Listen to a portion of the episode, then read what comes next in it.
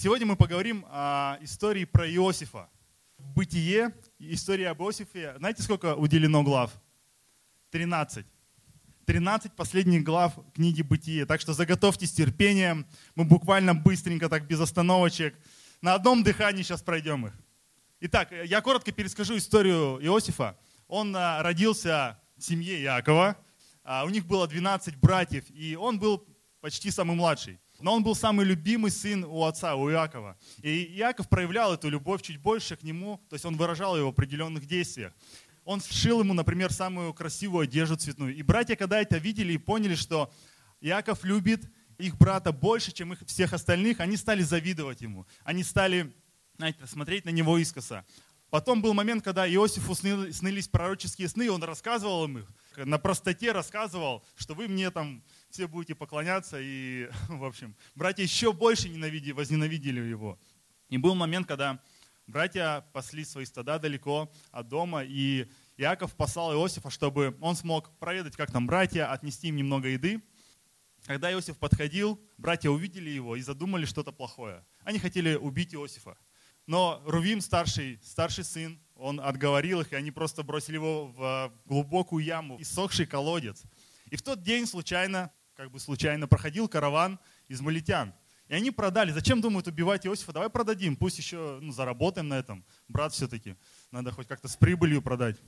Они продали Иосифа этим измалитянам, и через какое-то время Иосиф уже оказался в Египте, и там его купил один из чиновников фараона, Патифар он купил его как слугу, Иосиф служил в его доме, служил и дослужился до управляющего всего домом Патифара. Написано, что Патифар ни о чем не заботился, кроме как о том, чтобы поесть что-то. Вот, о всем, всем заботился Иосиф. И вроде бы все хорошо. Да, жизнь уже сложилась, но не тут-то было. Появляется жена Патифара, которая стала его соблазнять, чтобы он лег с ней, но он постоянно отказывался. И вот был момент, когда они остались вдвоем, дома никого больше не было, и она схватила его за одежду и принуждала, но он убежал. Знаете, такая крепкая женщина была. Удержала его одежду. Он убежал там, в чем, в чем было, видимо. Но она решила это для своей пользы. Раз не так, значит, вот будет по-плохому. И она рассказала, сказала мужу, что этот твой слуга, он хотел изнасиловать меня. Она обвинила его в этом. И Патифар посадил его в темницу. То есть вроде бы все хорошо, он было в его жизни в этот момент, но он оказывается в темнице, он оказывается снова, знаете, на дне, что ли, если так можно сказать. В какой-то момент в темницу попадают два слуги фараона, это виночерпий и хлебодар, и им снятся два, два сна, каждому по одному сну. И Иосиф истолковывает их, значение этих снов, и через три дня сон каждого исполняется. Иосиф просит э, виночерпия, ты когда будешь у фараона, ты замолви обо мне словечко, чтобы я тоже как бы вышел отсюда. А то надоело уже сидеть в тюрьме.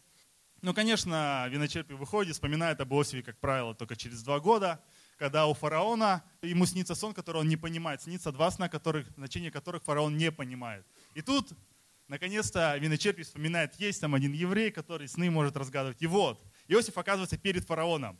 Он истолковывает фараону оба сна и говорит о том, что в Египте будут семь лет изобилия и семь лет великого голода. После этой ситуации, знаете, он становится сразу же он становится из тюрьмы вторым после фараона. Ему 30 лет, когда, ему было 30 лет, когда все это произошло, и он уже второй после фараона. И вот я читаю эту историю, и в этот момент я читаю стихи, которые, знаете, как бы зацепили мое внимание. Бытие 41 глава 50 стиха. До наступления годов голода у Иосифа родились два сына, которых родила ему Асинефа, дочь Патифера, жреца Илиопольского. И нарек Иосиф имя первенцу Манасия, потому что, говорил он, Бог дал мне забыть все несчастья мои и весь дом отца моего. А другому нарек имя Ефрем, потому что говорил, что Бог сделал меня плодовитым в земле страдания моего. В этот момент значение имен его сыновей привлекло мое внимание. Манасия означает заставить забыть. Ефрем означает быть плодовитым. Интересно, что в Библии всегда, в основном каждое имя, оно что-то обозначает, оно несет какое-то значение в себе. В этом смысле есть какое-то определенное провозглашение. Например, Авраам, он назван как отец множества. Сара названа как госпожа множества. То есть это провозглашение того обетования, которое Бог дал в их жизнь. И мы знаем, что Авраам стал отцом великого народа. И, кстати, мы тоже с нашей моей женой практикуем эту. И кто знает, у нас есть сын, его зовут Доминик. Кто знает, что означает это имя? Маша, молчи. Доминик означает посвященный Богу. Для нас важно, что, знаете, вот это как провозглашение в его жизнь. Иногда мы видим другое, немножко другое качество, что имена а, детей в Библии отражают как бы особенные события а, в жизни их родителей. Да? И вот в данном, в данном случае мы видим это, когда Иосиф назвал своих сыновей именно отражающих события в его жизни. Два сына Иосифа как бы олицетворяют два различных периода, два различных сезона в его жизни. Мы также проходим в нашей жизни различные сезоны, согласны? Тогда начнем, начнем с первого сезона, сезон пустыни. Манасия. Первый первенец Иосифа, и его имя означает «заставить забыть», потому что Бог дал мне забыть все несчастья мои и весь дом отца моего. Уверен, что у каждого из нас есть моменты и периоды в жизни, которые мы хотели бы забыть и просто не вспоминать о них. У Иосифа таких моментов было полно. И, как ни печально, множество моментов было связано с домом его родного отца. Зависть и предательство братьев.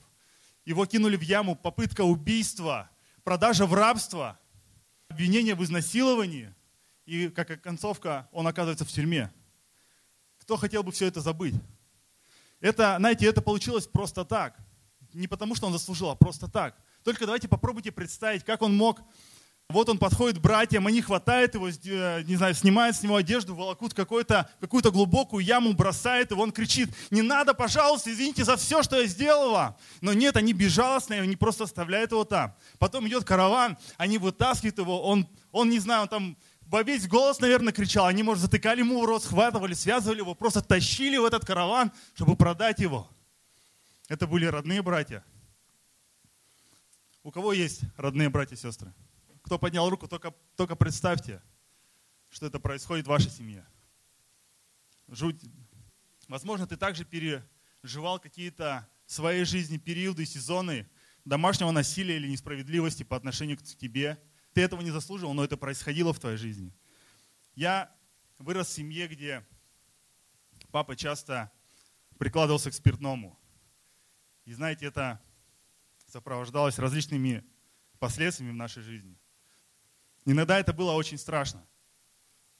И это повлияло на меня, на сестру, на маму. К сожалению, мы живем в очень грешном мире. И такие ситуации не редкость. Возможно, ты здесь сидишь, и ты тоже переживал подобные ситуации. Возможно, твой папа ушел, ты остался один. Или ты вырос вообще без родителей. Возможно, ты пережил измену или пережил тяжелый развод. Возможно, ты пережил предательство лучшего друга. Или тебя подставили на работе ты, не знаю, потерял свой бизнес, ты остался с огромными долгами, возможно, ты пережил врачебную ошибку с тяжелыми последствиями. Слишком большой список можно продолжать, согласны? Но несмотря на все это, у нас есть отличная новость. У нас есть отличная новость. 2 Коринфянам 5:17. Поэтому, если кто находится во Христе, он уже новое творение. Все старое миновало, теперь все новое. Аминь. Во Христе все прошлое не имеет силы. Вы слышите? Во Христе наше прошлое не имеет силы благодаря Христу, Его благодати достаточно для того, чтобы мы смогли забыть все эти сезоны пустыни, забыть все то плохое, что происходило в нашей жизни. Да, Бог не вытирает из нашей памяти, не удаляет эти фрагменты, но Он дает силу, чтобы мы могли простить тех людей, которые причиняли нам боль. Он дает силу забыть нам и отпустить эти события, которые держали нас в страхе, в каком-то негодовании. И знаете, даже больше Он дает силу, Он, он это все зло, причиненное нам, обращает к нам на добро. Аминь. И я, знаете, я люблю своего папу, я не вспоминаю никаких тех, не знаю, событий, которые происходили. Я не вспоминаю его прошлые поступки, потому что я новое творение во Христе. Я знаю, что Бог мне дал, просто освободил меня от моего прошлого. Аминь. Кто еще здесь новое творение? Давайте дадим Богу громкие аплодисменты, то, что Он освобождает нас от нашего прошлого и дает нам, знаете, дает нам жизнь.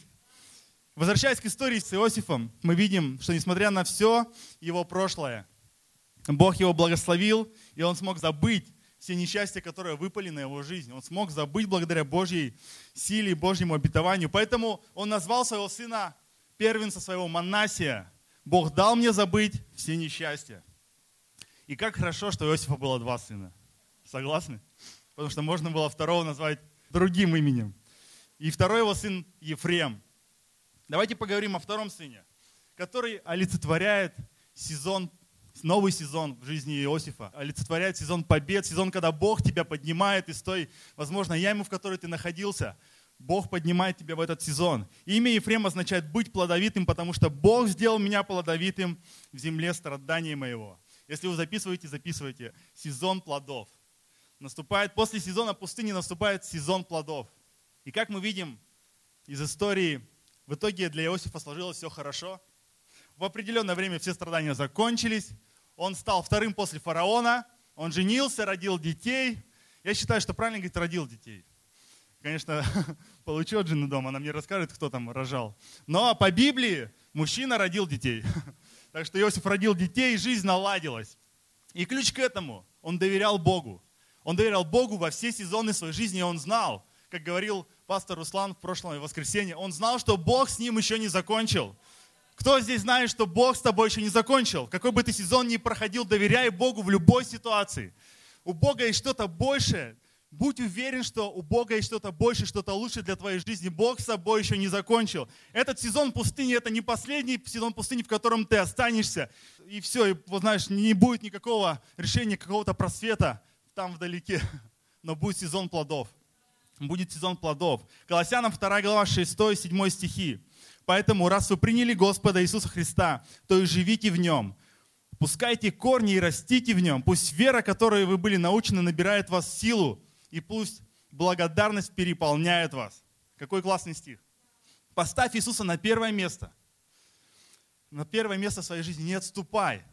Верь, просто стой в вере, что твоя жизнь изменится, что новый сезон он придет.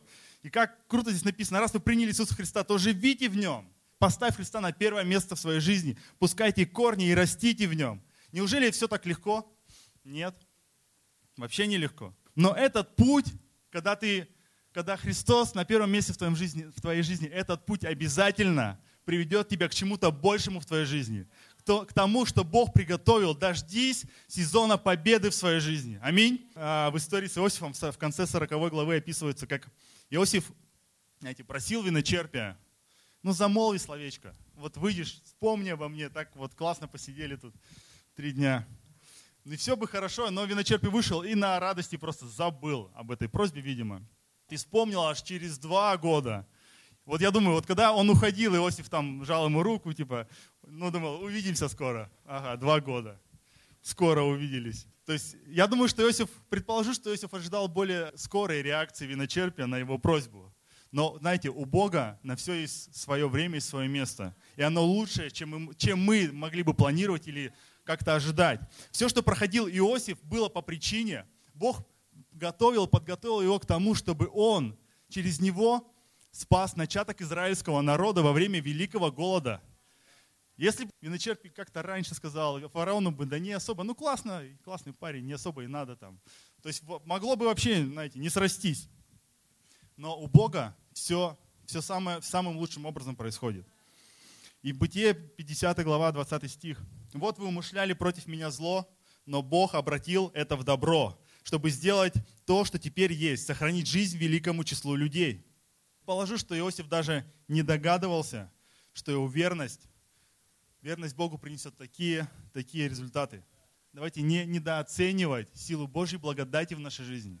Силу Божьей благодати, через которую, знаете, через те ситуации, которые мы проходим, они для славы Божьей. Аминь.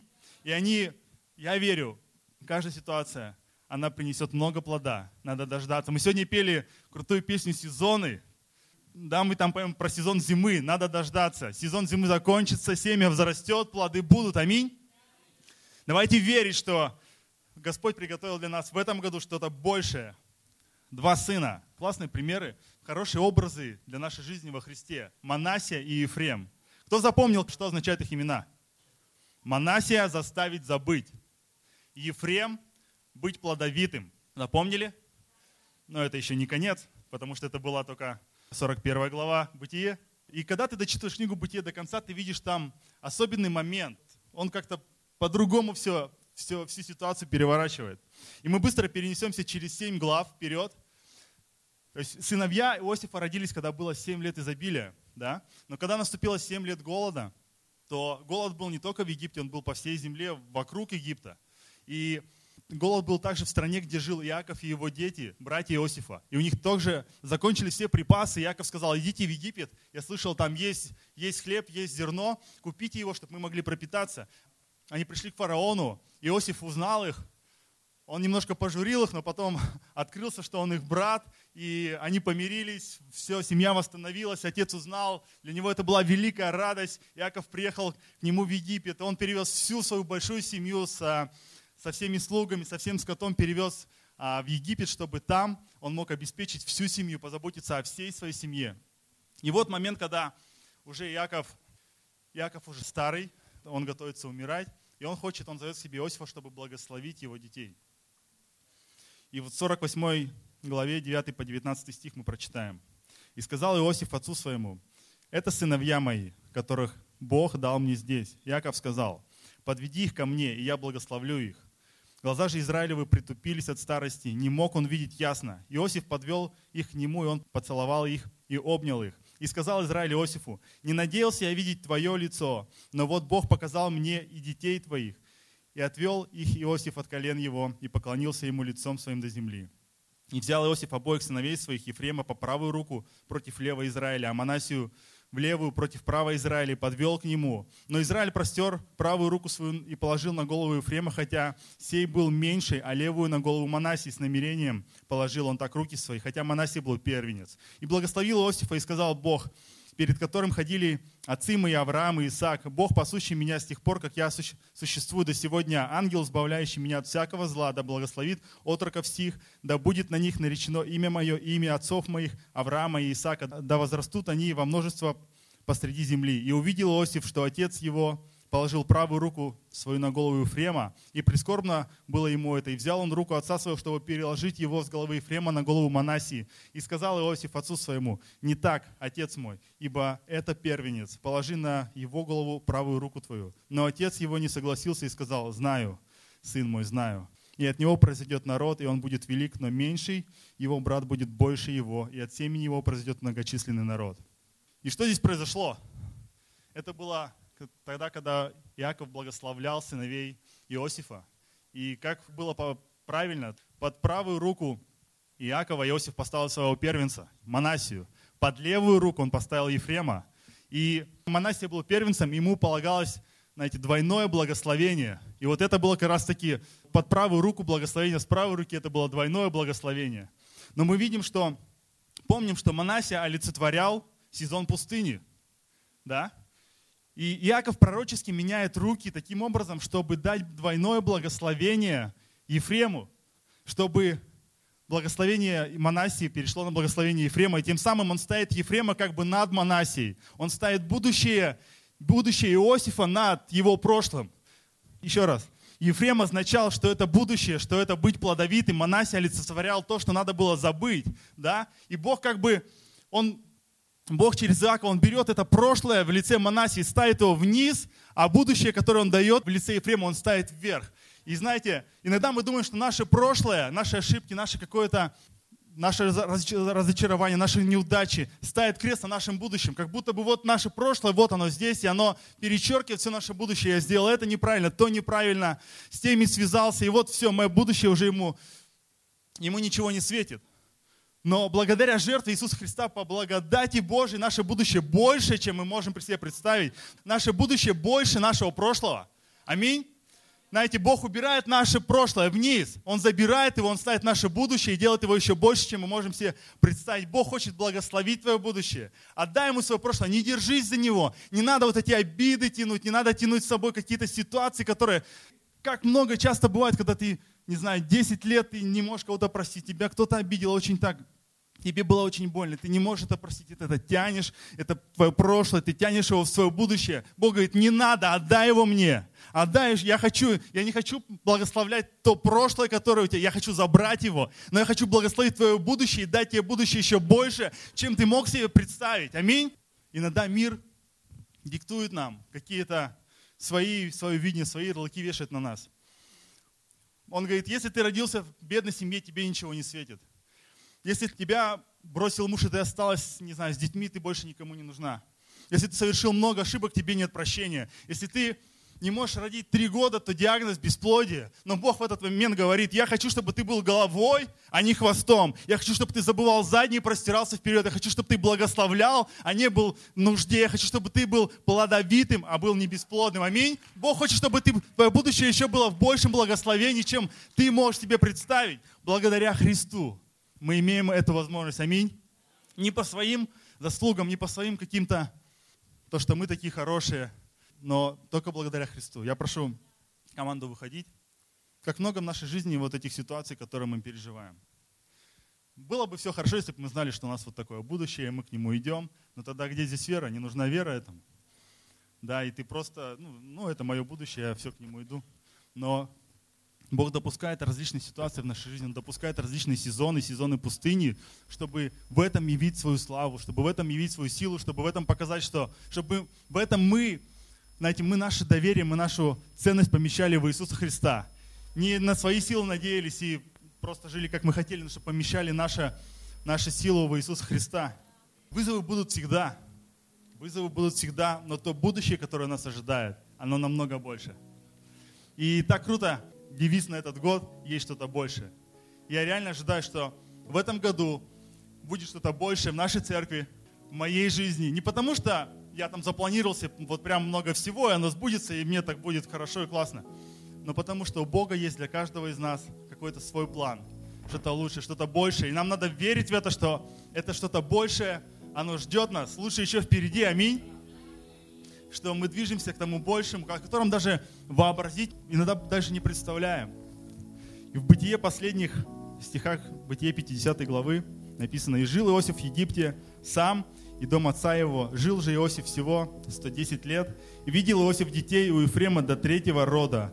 Также и сыновья Махира, сына Манасина, родились на колене Иосифа.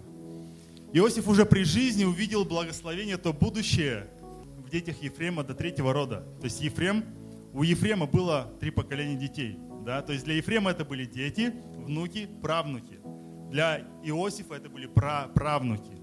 Он увидел благословение уже при своей жизни большее, большее будущее, которое Бог ему обещал. А он даже, когда он стоял, он стоял и говорил, нет, папа, вот надо поменять Манасия, мой первенец. Он тогда об этом даже не думал.